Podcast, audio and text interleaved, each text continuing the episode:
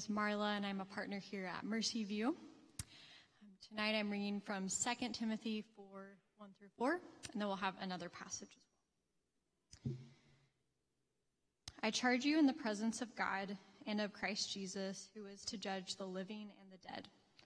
And by his appearing and his kingdom, preach the word. Be ready in season and out of season, reprove, rebuke, and exhort with complete patience and teaching. For the time is coming when people will not endure sound teaching, but having itching ears, they will accumulate for themselves teachers to suit their own passions, and will turn away from listening to the truth and wander off into myths. And our second passage this evening um, is Hebrews 4 11 through 13. Let us therefore strive to enter that rest so that no one may fall by the same sort of disobedience. For the word of God is living and active, sharper than any two edged sword, piercing to the division of soul and of spirit, of joints and of marrow, and discerning the thoughts and intentions of the heart. And no creature is hidden from his sight, but all are naked and exposed to the eyes of him to whom we must give account. This is the word of the Lord. The late, great uh, W.A. Criswell, he was a pastor uh, in the Dallas area, once said this When a man goes to church, he often hears a preacher in the pulpit rehash everything that is read, he has read in the editorials, that he's read in the newspapers and the magazines. On the TV commentaries, he has heard and he repeats that in the sermon, the same things over and over again. And then he goes out and plays golf on Sunday. When a man comes to church, actually, what he is saying, a man or a woman comes to church, he is saying to the preacher this Preacher, I know what the TV commentator has to say. I hear him every day. I know what the newspaper editorial writer has to say. I read it every day. I know what the magazines have to say. I read them every week. And for our context, he didn't say this, but I know what people on the internet have to say. I read it every day. Preacher, what I want to know is this Does God have anything to say to me? And if God has anything to say, would you tell us what it is? I'm curious if that is your heart as you come into gathered worship?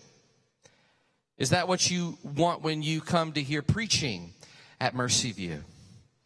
Or as you just heard read, if, if you were honest, this is what uh, Marla read. Do you come to worship with itching ears? Maybe you desire to hear what you want to hear, not what is all that is being read or said or preached or maybe even outside of this time in gathered worship, looking elsewhere, as Paul says, to accumulate for yourself teachers to suit your own passions. What is preaching? What is the point of preaching? Preaching is a very peculiar act. 30 to 40 minutes typically is what we spend here doing this each week. Preachers and stand up comedians are really the two groups of people in our culture today that do this very peculiar thing that I'm doing right now. In preaching, though, if, if God has something to say to us, how does it come to us in preaching? Tonight we are continuing our summer series here at Mercy View called By the Book scriptures as worship center. And in that name, as we've said each week, you get a, a sense of, of, of, what is at the very heart of this series. We are desiring, when we gather together in worship, to see the Word of God, the scriptures, to be at the very center of all that we do. And we've looked at a few of those ideas already this summer. Confessing the Word. We've talked about reading the Word. Last week we talked about singing the Word. And tonight we are looking at preaching the word. Now, this feels a little bit like the movie Inception to me tonight because I'm preaching a sermon about preaching, but this is tonight going to be truly, I hope we're practicing literally what we preach. An exposition of a couple of passages that we get, we see get right at the very heart of what should be happening when we preach the Word of God in this time. So as we do that tonight, I want to invite you to see two things. The first is this. Christ is the center of the Word in our preaching. Let me just say that again. Christ is the center of our word, of the word, excuse me, in our preaching. And then secondly, this. Rest is the result of the word in our preaching. Rest is the result of the word in our preaching. So if you have your Bibles, keep them open to that first passage that you heard Marla read there in Second Timothy. Here we find Paul continuing to encourage his ministry apprentice a man by the name of, of Timothy. In fact, first and second Timothy in the New Testament are Paul's words of encouragement, of challenge to his mentee, Timothy. See, Paul recognized that there was great value in continuing to develop his apprentice, Timothy, to become a more effective minister of the gospel. And so he carefully selected Timothy to not only work with him in the ministry, but to be someone that he was going to continue to equip for ministry when they weren't necessarily together in the same place. And today's passage in 2 Timothy is no exception. Let me read for us, beginning there again in uh, 2 Timothy 4, uh, verse 1. This is, this is what uh, Paul is, is wanting to say to Timothy here. Timothy, I charge you in the presence of God and of Christ Jesus, who is to judge the living and the dead, and by his appearing and his kingdom, I charge you in the presence of God, who is to, I'm sorry, I think I doubled up here. I charge you in the presence of God and of Christ Jesus, who is to judge the living and the dead, and by his appearing and his kingdom. That's where I want to stop. Now, don't miss this. I don't know of any biblical command in the New Testament that gets this kind of an introduction. Paul is getting ready to say to his apprentice Timothy what he is going to charge him with, but here is the setup. He's using very serious language, and Paul is saying to Timothy, Pastor Timothy, I require you to do something because God is watching. I may soon be gone from this world, but he will not. In fact, Second Timothy is the last book that Paul wrote. He would later pass. So this this is some of his last words to to to to really anyone. But then then Paul goes on to say this, I charge you in the presence of not only God but Christ Jesus, who is to judge the living and the dead and by his appearing and his kingdom. Paul is saying this, Pastor Timothy, take this charge that I'm about to give you with real seriousness there is a soberness by which you should be receiving this directive because Jesus himself will judge you. In other words, he will hold you accountable, Pastor Timothy. Because when he comes back, as he establishes his eternal kingdom, he will hold preachers and teachers to an account. Now, again, this is just the lead in to the charge, to the command. Paul is saying, whatever else you might miss, Pastor Timothy, don't miss that. The stakes could not be any higher. This is, in a lot of ways, the emotional high of this letter. And you could even argue that this is the pinnacle of Paul's whole relationship with Timothy. Second Timothy is Paul's last recorded words. So, what is the charge that Paul gives to his apprentice? Look with me at verse 2. Preach the word. Be ready in season and out of season. Reprove, rebuke, and exhort with complete patience and teaching. Now, we're going to look at most of verse 2 here in just a moment, but this responsibility, this burden, this uh, duty that, that, that Paul is giving to Timothy here is really found in those first three words of verse 2. Look there. He says, Preach the word. When the word preach pops up here in this book, it, it means to proclaim or to herald something. Think of it this way before there was radio or, or newspapers or the internet, how did the news travel? Well, you had something called a town crier. Someone would stand up in the street and ring a bell or make a noise and raise up his or her voice and say, Hear ye, hear ye, right? That word picture is what is meant to be communicated by the word preach. It means to lift up one's voice and broadcast something. And Paul says it is to preach the word. Now, in Paul's letters, the word, the phrase the word typically means the word about Jesus. His life, his death, his resurrection, the word of the gospel. So, Paul is saying this to Pastor Timothy. Pastor Timothy, don't stop proclaiming the gospel. Don't stop heralding Christ. This is how we tell others what God has to say in preaching, is what Paul says here. Preaching is heralding the good news. And so Paul is saying to his brother, don't stop doing that. Now look with me, if you would, at the next piece of verse 2. Paul says, as you preach the word, to be ready in season and out of season. To preach this word both in season and out of season. In other words, the preaching ministry of a local church, it means that we are attempting to declare the full counsel and breadth of the scriptures.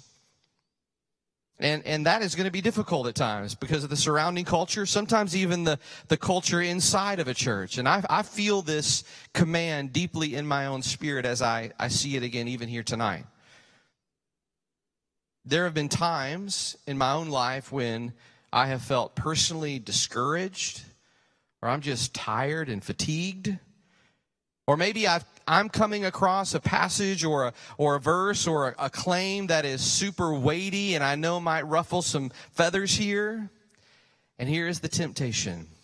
The temptation is to smooth off the rough edges or the teeth of that truth.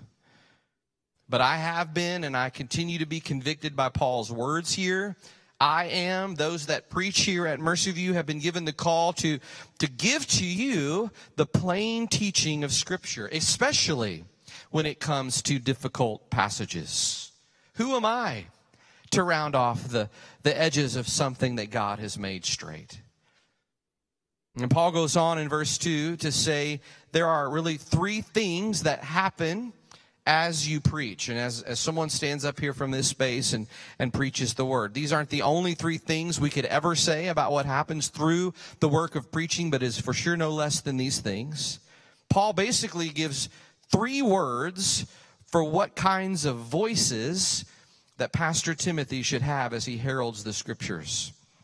What does he say? He says that in the preaching that happens in a local church, it should reprove, it should rebuke, and it should exhort. Now, the word rebuke here in verse 2 seems to overlap with reprove a little bit, but I think Paul may be saying this. There's a difference between the two. Rebuke is probably a, a stronger, more confrontational word, whereas to reprove is, is a more corrective word. Again, very similar, but in other words, in our preaching, there will be times for blunt and straightforward and frank conversation because of what's in the Bible. Not because I'm desiring to be that or, or, or wanting to be that, but just the, the word itself is confronting us. And then there will be times like you'll be sitting there and, and you'll hear the word of God being preached and you're feeling like you're being set straight in, the, in the good way, in the, in the right way. You're being corrected. And, and, and that particular approach, whether it's rebuke, whether it's uh, reproving, I think actually gives verses 3 and 4 its context. Why do I say that? That kind of preaching, the kind of preaching that is willing to appropriately and carefully rebuke and reprove, is helpful because Paul says there is a time coming when people will, will not endure sound teaching. And they'll actually turn away from listening to the truth. So this is what I mean. Rebu- rebuking and reproving are like a dam holding back the waters of untruth. Now there is a third word here, the word exhort, which is a very um, interesting way of saying this. uh, in your preaching, Pastor Timothy, you also need to strongly encourage your people. To exhort is very different from rebu- rebuking or reproving. To exhort means to come alongside someone and to call them up to something, but in a gracious way. In fact, I think it's important to see that in the same breath here, Paul is saying you might need to both rebuke and reprove and exhort in a sermon. It's not one over the other.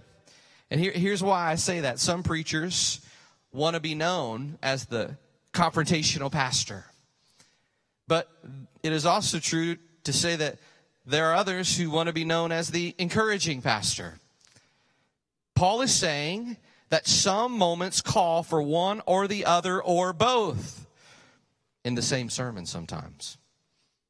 The great uh, reformer John Calvin once said that preachers need two voices one to wound and the other to heal. In the Psalms, we see that it says that a, a wound from a friend is, is a good thing, it's a blessed thing. Preaching in the local church should include both that, that loving truth, but also the hope that's found in the gospel one to wound, one to heal, because the scriptures use both of those things. Now, look with me, if you would, the last part of verse 2. Paul says, to preach this rebuking, reproving, encouraging word to others, we should do that as we preach with complete patience and teaching. In another place in 2 Timothy chapter 2 verses 24 through 25 Paul says this, "The Lord's servant must not be quarrelsome, but kind to everyone, able to teach, patiently enduring evil, and correcting his opponents with gentleness."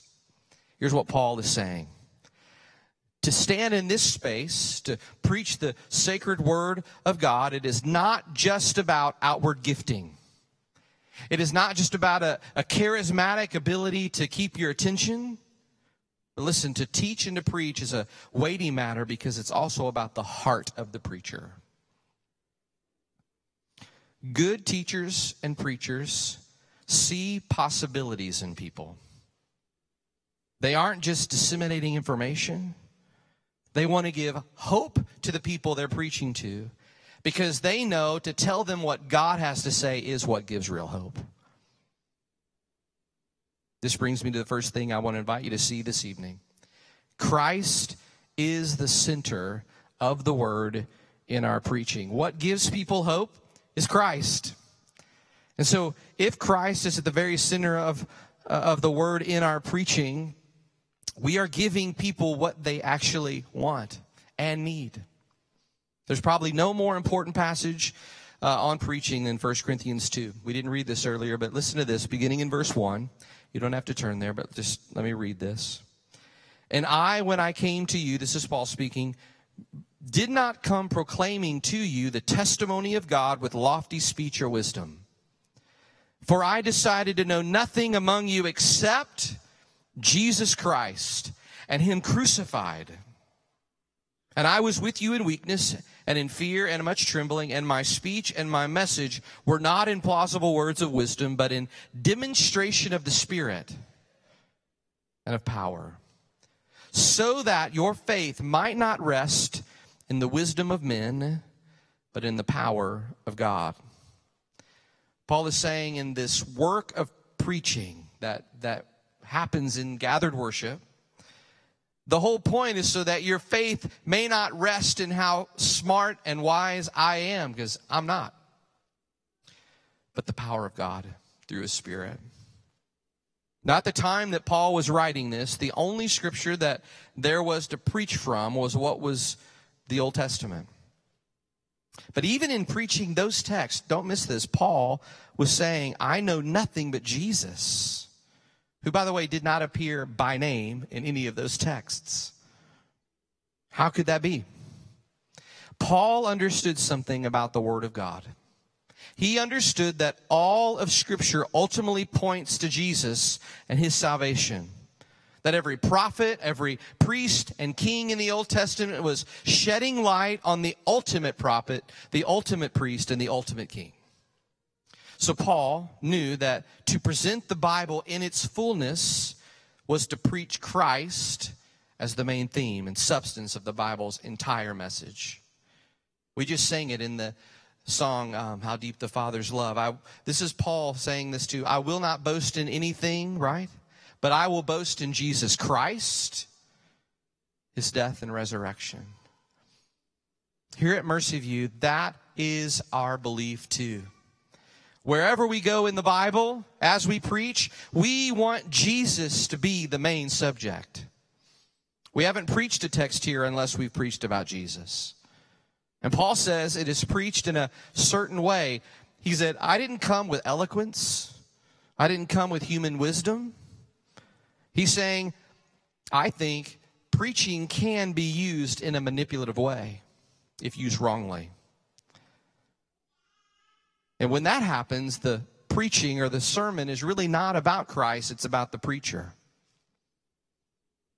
But he says here in this passage that if Christ and Him crucified is front and center, and this is our heartbeat here at Mercy View, you are getting an opportunity to hear the testimony about God. And what that testimony is, what God is testifying to, is the all sufficiency of Jesus. And it says in this passage, it comes through the demonstration of the Spirit's power. In other word, words, the Spirit's job as the preaching goes forth, it's like a floodlight, not to point to himself even, but to show us the glory and beauty of Christ. This is the Godhead working mysteriously in this act of preaching. But we here at Mercy View believe that only happens when Christ is the center of the word in our preaching. Now, I want to hit another theme here before we are done tonight. If you would turn with me to Hebrews chapter 4, beginning in verse 12. Also, a passage you heard Marla read earlier.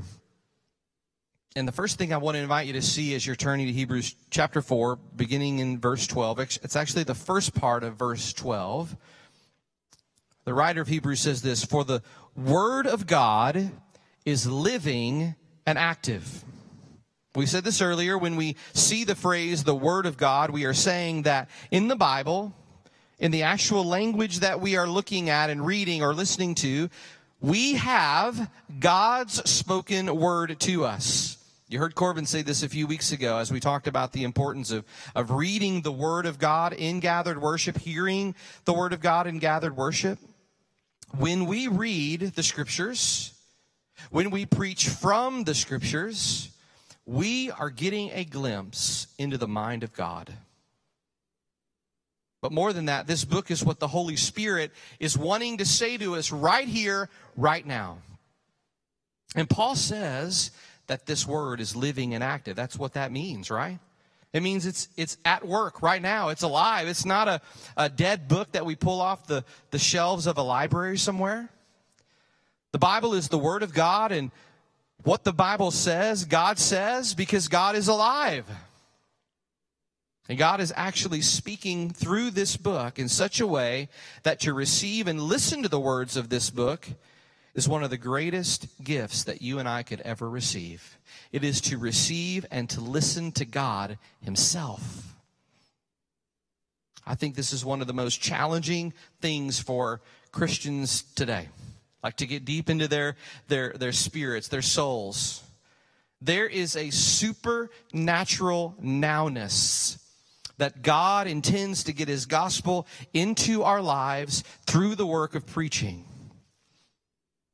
As we hear the word of God preached in a sermon, it is animated by the Spirit of God. And, and for example, when you trust in a promise that you find in the scriptures or you hear a promise preached and you say, I believe that, you are trusting in a God who is here now, who is near.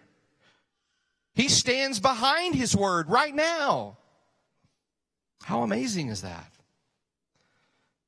So, what does that have to do with preaching? Well, when we preach, we believe that speaking and explaining the text of Scripture is speaking and explaining what God Himself is saying. What a weighty responsibility but an awesome opportunity. The preaching that we do here at Mercy View is meant to deliver to you the Word of God that is right now living and active. I have no desire to give you my thoughts or advice about life, about your walk with the Lord. I am merely a messenger. And what this book says, what the Bible says, is what God is saying. And Paul says that this word is like a sword. What an image, right? Now, in the original languages, the word for sword or knife is used in a lot of different ways. And in some cases, it could mean a big sword for judgment. But in other cases, it, it, it means a small dagger or, a, or a, even a scalpel. And I actually think, as we read what this writer of Hebrews has to say about this here, I actually think that is the image that he has in mind. Right? It, it, it's, it's something that pierces or penetrates the division of soul and of spirit, of joints and of marrow. That sounds like a, a small knife or a scalpel to me. Because there is some meticulous cutting that needs to happen. In other words, here's what I think Paul is saying. Paul is saying that the word, and I'm connecting it to the word in preaching, is like spiritual surgery. The scalpel that is the word of God can, as Paul goes on to say here, to cut into the innermost parts of who we are. That's why sometimes as you hear the word of God in preaching and you receive it, it's uncomfortable. Has anybody ever had a really comfortable surgery? No. The word of God can discern the thoughts and intentions of the heart, just like a scalpel can in surgery. But in the preaching of the word, there is spiritual surgery that God intends to do. And the point is this the word of God reaches our hearts in ways that nothing else can. And that is good to know because if you remember, our hearts are a problem. In fact, in the previous chapter in this book of Hebrews, chapter 3, it says that Israel fell away from God. And the reason they did not believe is because they went astray in their hearts. In fact, in verse 11 that you did hear read, read, it said it was because of their disobedience. Where did that come from? From their hearts. It is a hardened heart that leads to unbelief. So if we're going to end up differently than that, if we're going to believe, then we need to believe something, or better, someone to work on our hearts. We need someone to pierce through, to cut through the hardness and layers and complexity of our hearts. We're going to need spiritual heart surgery. Now, look with you with me, if you would, actually, at verse 11 in Hebrews 4 that you heard Marla read. Let me just read that again for us. Let us therefore strive to enter that rest, so that no one may fall by the same sort of disobedience. Again, Paul is talking about the Israelites here. They had fallen through disobedience, and this prevented them from something that the Lord deeply desired for them something called rest. Now, the picture of that rest in the Old Testament was something called the Promised Land.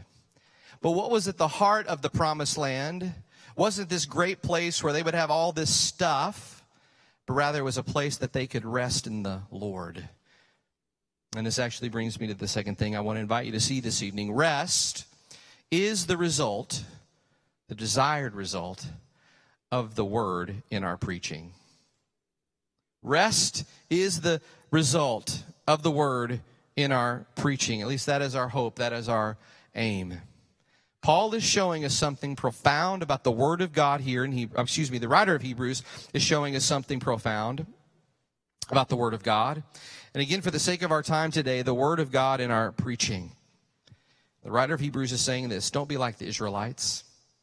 Don't, don't be like them who did not enter the rest of the promised land. Don't repeat that pattern. The writer doesn't leave them there. He tells them what the key is there in verse 12. He says, Rest is found in the Word of God. Great rest is available as we rest on and in the Word of God. And that comes through preaching. That comes through meditating on the Word, memorizing Scripture, just listening to the Scripture being read. But in light of what we're talking about tonight, if rest is not found in the Word of God through preaching, we are off course Why? Because of what we said first. Christ is found in the Word. Christ is the only one who can give us real hope, real peace, real freedom, forgiveness, joy. Where do we learn of Christ? In His Word. Matthew 11, verses 28 through 30 says it this way. You know this verse well. Come to me, all who labor and are heavy laden, and I will give you rest. Take my yoke upon you and learn from me, for I am gentle and lowly in heart, and you will find rest for your souls. For my yoke is easy and my burden is light. That's Jesus speaking. Friends, you and I live in a world that is filled with burdens. And as we come together in gathered worship, walk through various elements of this, including what we're doing right now, the invitation that God is extending to us is to come to Him. To experience this passage that we just read in Matthew 11. When I preach, when I have the privilege of preaching to you, I, I know I speak for Trey and Corbin and others who will stand in this space. We desire for you, in and through the act of preaching, to come to Jesus. To make the choice to draw near to Him because He is the source of true rest. Now, doing that Following Christ in that way doesn't mean that your situation will change necessarily, but it does mean that you are being changed in the midst of your circumstance. And don't miss who's qualified to come near to Christ. All those who labor and are heavy laden. That's everybody here. Jesus doesn't reveal in this particular passage what wearies or burdens you might be carrying. He just simply says, Those that labor and are heavy laden. Those, those things could be negative things, those things could be, be positive things. Just burdens are a part of the Genesis 3 world that we live in. But as you come under the preaching of the Word of God, we want to encourage you to lay those things down and to take up the yoke of the Lord and to find rest. See, when we take up the yoke of the Lord and we begin to learn from Him, we find that Jesus gives purpose and direction. He is guiding us, right? He is showing us where to go, but He also helps with pulling the load. We cannot do what He wants done apart from Him. And frankly, the reason why you and I are so tired and exhausted in life is because we're trying to do it on our own. When we join Jesus in his work, one of the ways we join Jesus in his work is by receiving his word through the, the, the work of preaching. We find that we are enabled to do the work because we're finding rest. This passage also says that we are to learn from Jesus. How can we keep from creating new burdens in our life? Well, we can learn from Christ both here in our mind, but also in our heart. Up here, we can get His Word into our, our, our, our, minds and, and see who He reveals Himself to be. That happens again through preaching, but it could happen just through your own work in the Word with God.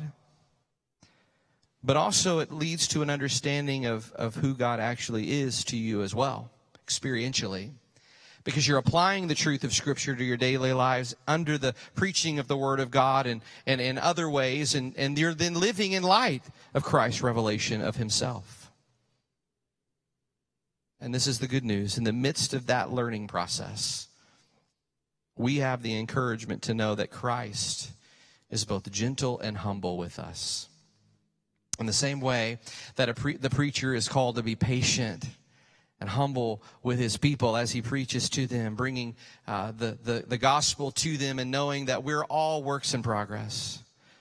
So, do, so also does Christ.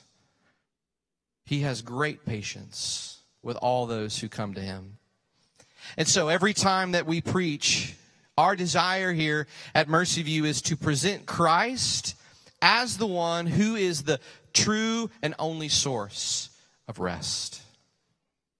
No matter what the text may be, no matter what we may come to next week or in a month or in a year or five, ten years from now, our heart is to lift up the name of Jesus before you and to bid you to come. Because it's only by coming closer to Christ that the burden can find rest for their souls. Friends, God has something to say. And in the work of preaching, God has this to say to all of us, including me Come to me. Rest is and should be the result of the word in our preaching. Let's pray together.